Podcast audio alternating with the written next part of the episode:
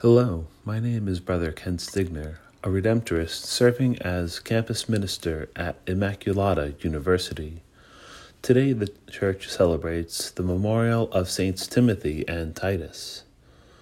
Just a month ago, we celebrated the great feast of the Nativity, the light of the world coming into the world to dispel the darkness of sin and despair. Today's Gospel from the evangelist Mark explains that we who are recipients of this light must not hide it away, but be sure to allow it to shine brightly for all to see. When we have encountered the love of God, the light of Christ, we may not know how exactly to react.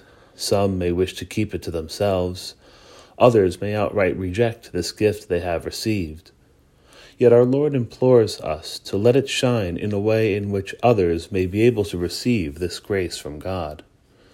It's in sharing and spreading this light of Christ to the world that we are able to make present the kingdom of God and bring the good news to those weighed down by the burdens of life and to those who yearn for words of consolation and comfort.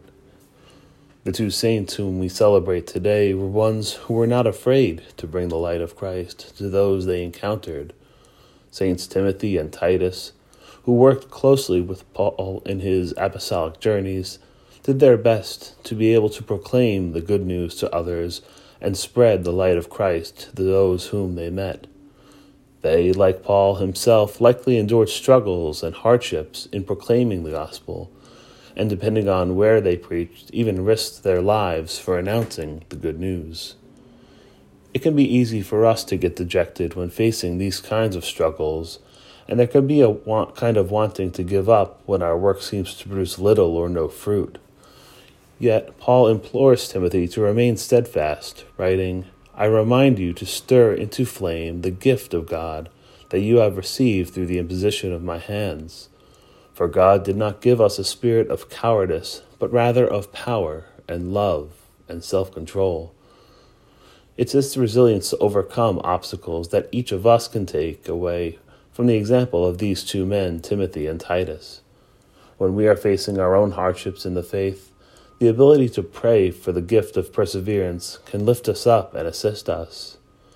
Through the work of these two men, the good news was spread far and wide by letting their light shine before others. We pray that we, in our day, can do likewise and proclaim the gospel message to those we meet. May Almighty God bless us in the name of the Father, and of the Son, and of the Holy Spirit. Amen.